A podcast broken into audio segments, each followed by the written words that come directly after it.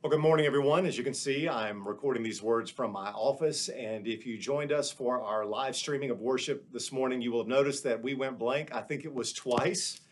And what we have discovered in the last uh, little while is that uh, the software, Vimeo, which is the host site, uh, Vimeo crashed. And we're not the only churches that were affected by it. We have heard from other churches who experienced the very same glitch.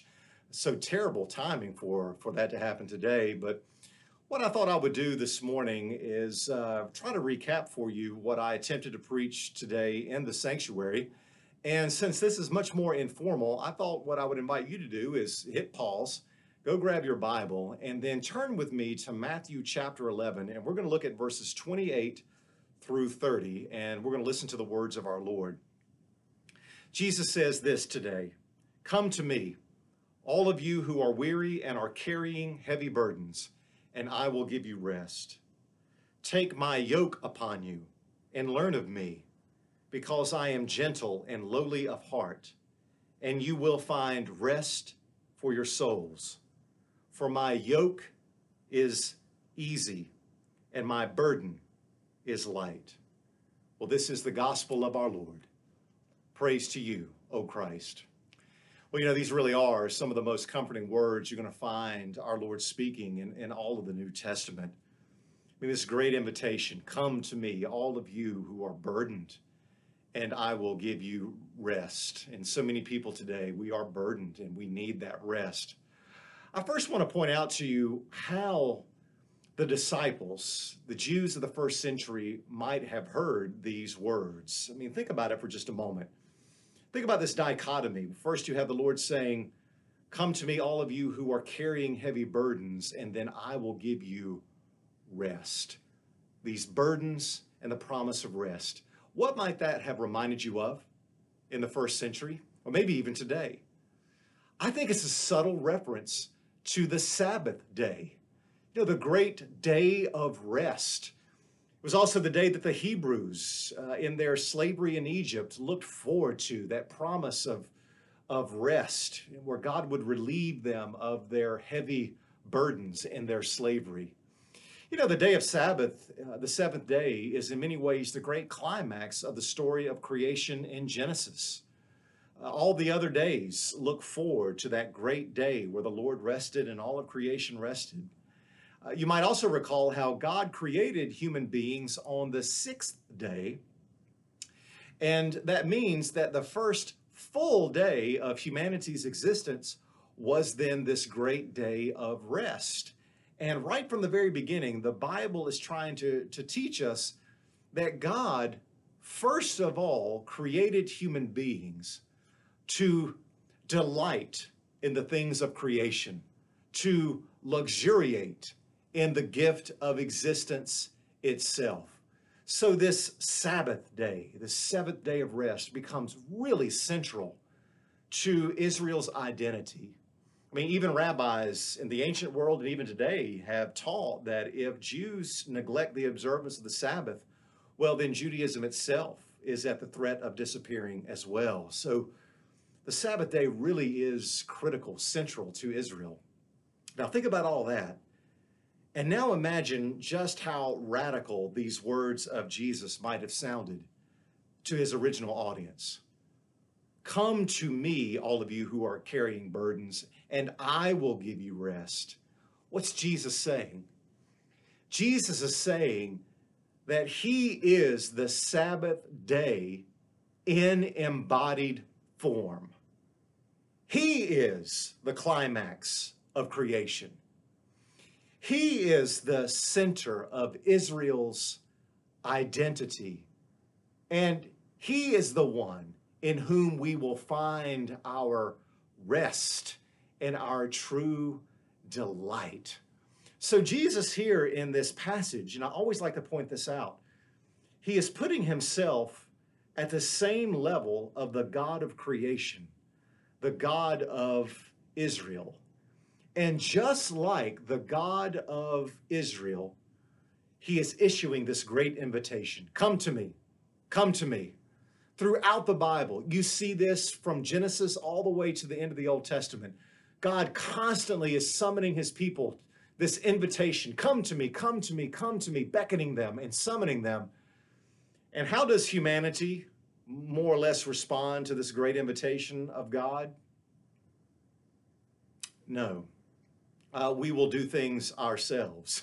no, thank you, Lord. We, we will take a rain check. And it is a pattern that just sadly recurs so often. Uh, God speaks to the prophet Isaiah, for instance, and he says to his people, Come and drink of the waters that I have for you. Come and drink milk and eat food without price. God speaks to the prophet Jeremiah in the same way. He says, Come, come and walk in my ways, and I will give you rest for your souls. It's identical to what Jesus says today. That's Jeremiah chapter 6. And in the very next verse, how do the people respond? They say, We will not walk in your ways. I mean, over and over again, God issues the invitation, and humanity just declines his invitation to find their rest in God. And think about rest right now. Rest here and in the context is, is not reclining. Rest is more like savoring, finding ultimate satisfaction. Nevertheless, God extends this invitation come to me. And human beings check no on the RSVP. Instead, what do we do? We say, oh God, we're going to figure this out ourselves. We're going to uh, do this our own way. We're going to find delight uh, through our own strength. We're going to find satisfaction in the things of this world. We will find it in the pleasures of this life and the riches of this life, or we're going to compete with other people and we're going to climb the ladder of upward mobility and find our satisfaction that way. And what's the result? Well, the result is we are dissatisfied. Nothing in life ever seems to live up to the hype, does it?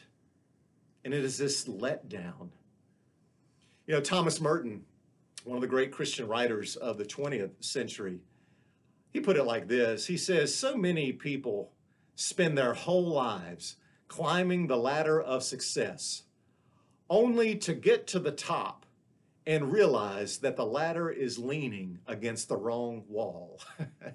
it is so true. Friends, for 2,000 years, the church has taught that we will never find lasting delight in the things of this world. And everybody thinks, even in this world, this life, this generation, that we're going to be the exception. But we never will because God made us this way. You know, I'm thinking about this poem that I came across a few weeks ago by the great poet George Herbert. Maybe you've heard of him. I think he was an Anglican poet. And it was this poem called The Pulley, like a pulley you know, after this video, you should go read that poem. It's very brief. But in this poem, George Herbert imagines God making human, human beings. And then God then begins to bestow on human beings all of these great gifts, these great treasures.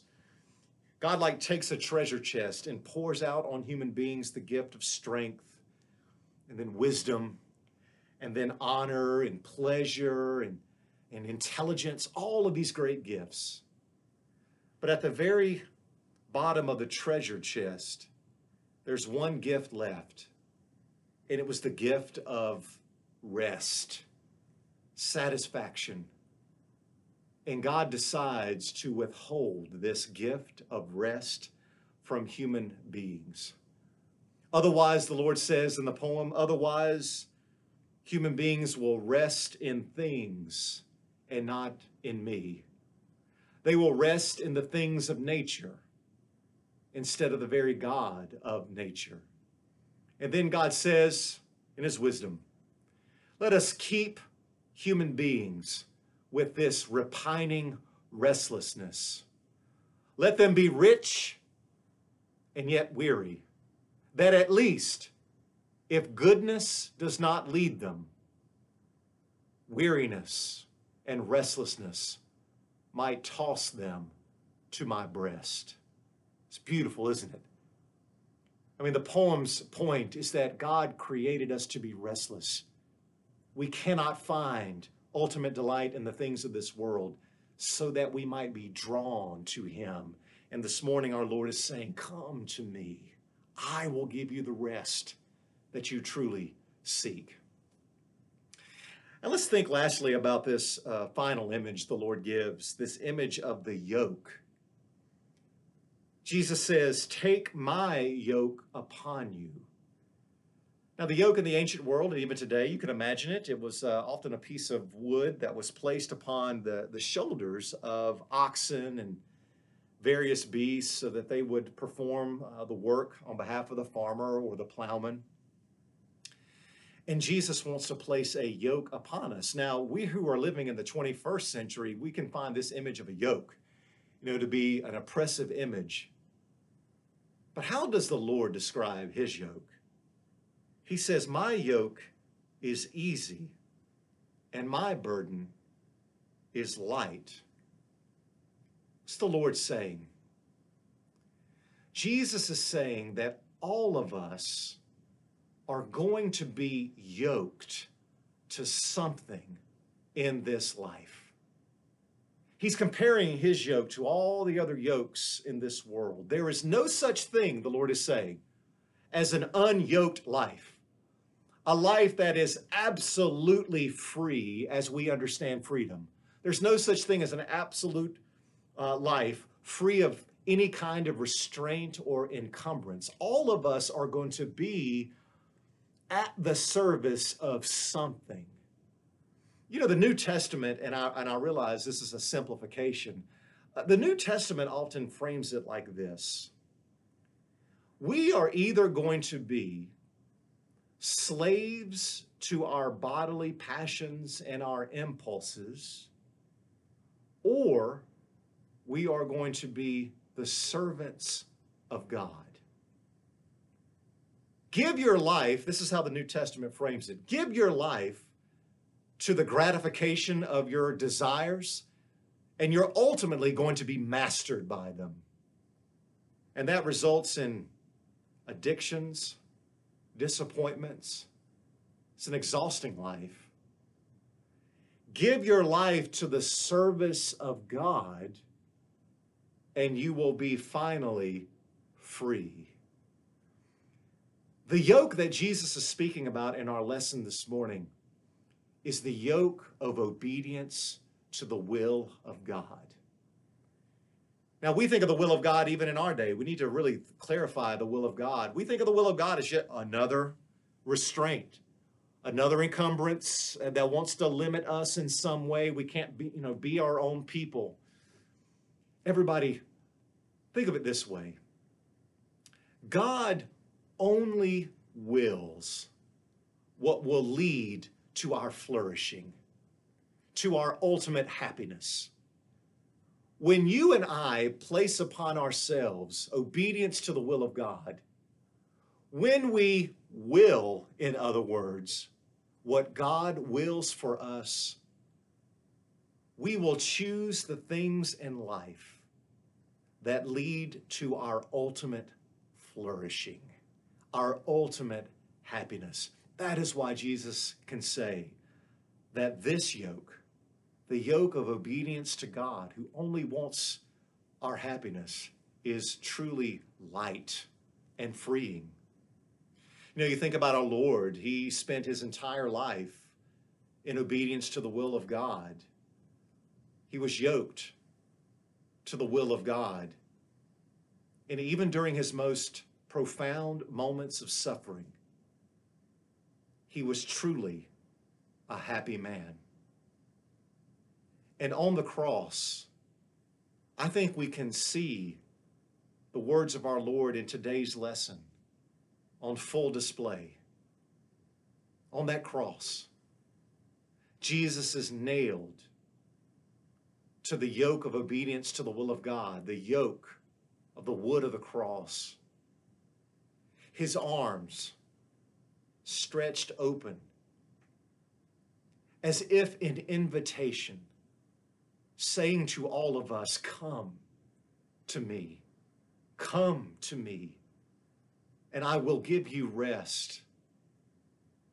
My friends, Jesus turns away no one, who throw themselves at his mercy. Jesus only wants to remove from us the burdens of our sins, the burdens of our guilt, the burdens of thinking that it's up to us to map out the course of our lives. That's exhausting. If you throw yourself at the feet of Jesus, the promise in return is always rest and delight for your soul.